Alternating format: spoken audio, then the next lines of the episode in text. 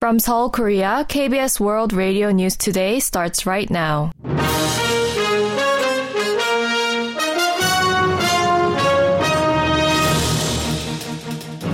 On today's broadcast, South Korea's defense minister reveals the military's assessment that North Korea is operating factories to produce munitions for Russia. The number of patients admitted and surgeries conducted at general hospitals drastically declined as nearly 10,000 trainee doctors submit resignations in protest of the government's med school admissions quota hike plan. The Korea Football Association names Hwang Sun-hong, who heads the national under-23 football team, the interim head manager of the national team. This is KBS World Radio News. I'm Daniel Che. Defense Minister Shin Won-sik met with local reporters on Monday and disclosed that the ministry believes North Korea is operating factories for munition shipments to Russia at full power.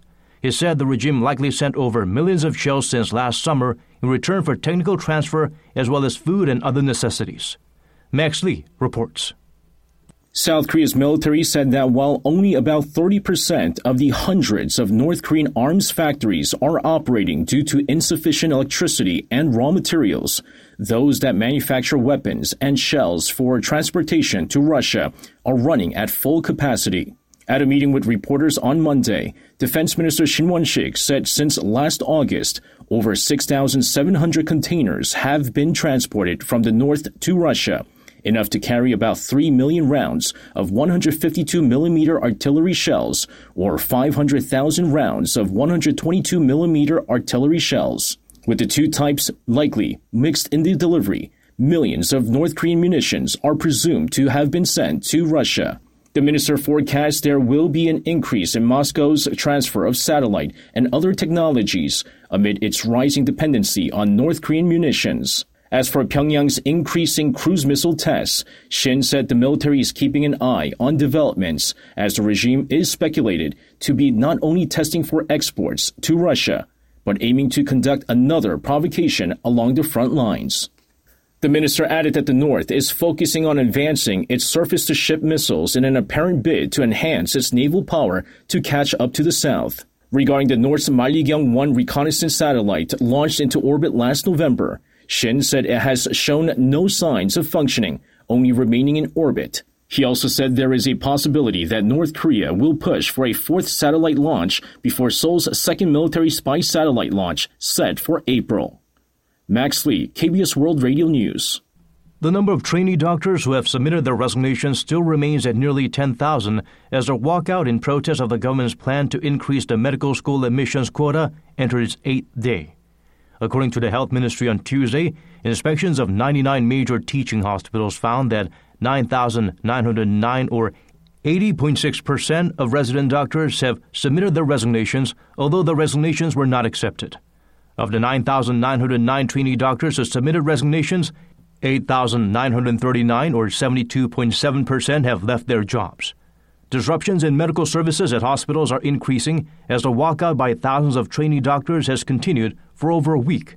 According to the government, newly admitted patients at general hospitals decreased by 24% since the walkout, and surgeries dipped around 50% at 15 general hospitals.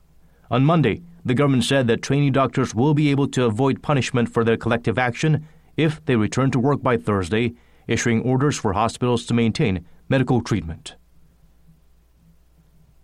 President Yoon Suk-yeol has stressed that healthcare reform cannot be subject to negotiation or compromise during a meeting with mayors and provincial governors on local autonomy at the presidential office on Tuesday. He said the collective action taken by trainee doctors in protest of the government's plan to increase the medical school admissions quota is an unjustifiable act that threatens the lives and safety of the people.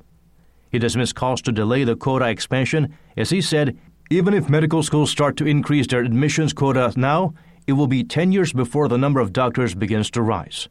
The president stressed that the government is pursuing healthcare reform with the utmost urgency as this is the last opportunity to save the people and the regions. The Korea Football Association unveiled on Tuesday that its national team committee picked Hwang Sun-hong, who heads the national under-23 football team, as the interim head manager of the national team. Hwang will guide the team in the second round of the FIFA World Cup 26 Asian qualifiers, which will be held from March 18th to the 26th. South Korea is scheduled to face Thailand in the qualifiers on March 21st and the 26th. Hwang will also have to manage the under 23 team in the Asian Football Confederation U23 Asian Cup, which will kick off in Qatar in April. The event will determine which national teams from Asia qualify for the Olympics. The Seoul metropolitan government announced a plan for a major remodeling of the city's southwest, which includes renaming and enhancing international flight operations at Gimpo International Airport. According to officials on Tuesday, the city will push to rename the airport, most of which is located in Seoul's western Gangseo district, to Seoul Gimpo Airport, in line with gathered opinions from residents in the area.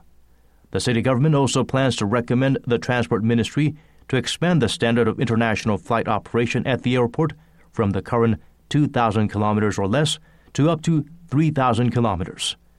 The expansion would allow operation of additional flights to China's Guangzhou and Hong Kong from Gimpo, with Singapore also under consideration.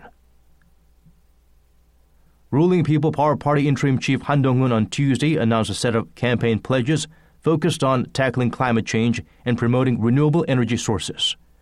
Speaking at a book cafe in Seongsu-dong in southeastern Seoul, Han stressed that while climate policies may not immediately win votes, it's something that politicians must undertake for the country's long-term future. The pledges announced by Han includes doubling the size of state funds set aside for climate change responses from the current 2.4 trillion won or 18 billion US dollars to 5 trillion won by 2027 in order to support companies that reduce greenhouse gas emissions while expanding investments and issuance of loans to promote eco friendly activities. Other pledges include securing global industrial competitiveness by expanding carbon free energy, revitalizing the local economy by fostering the climate industry, and strengthening the control tower to oversee the progress. The main opposition Democratic Party on Tuesday announced plans to significantly lower household loan interest rates by excluding items that financial institutions unfairly pass on to consumers, such as the legal costs for calculating additional interest rates. This comes as the DP's Policy Committee announced a set of three high interest rate burden relief measures at the National Assembly on Tuesday afternoon. In order to ease the burden of paying the principal and interest of household loans, the Policy Committee proposed a plan that requires banks to check whether a borrower's credit status has improved at least once every half year and disclose relevant information to those who are likely to receive an interest rate cut. It also includes measures to eradicate illegal loans by invalidating all contracts exceeding the legal maximum interest rate and doubling the reward for reporting loan sharking, which currently stands at a maximum of 20 million won or 15,000 US dollars, as well as a third pledge to exempt early mortgage loan repayment fees from financial institutions. Business sentiment among domestic firms was estimated to be negative for the second consecutive year amid the prolonged economic downturn. According to the Federation of Korean Industries on Tuesday, the projected business survey index of the top 600 companies by sales for the month of March stood at 97 to indicate that pessimists outnumber optimists with a reading below 100. With the latest figure, the index gauging business sentiment remained below 100 for 24 consecutive months since 2022.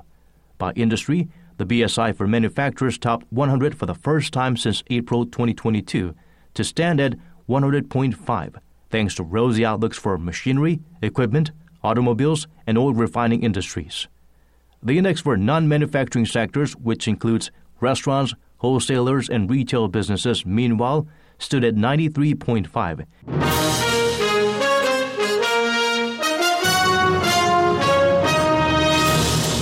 And that's the news from KBS World Radio's News Center in Seoul. This has been Daniel Che.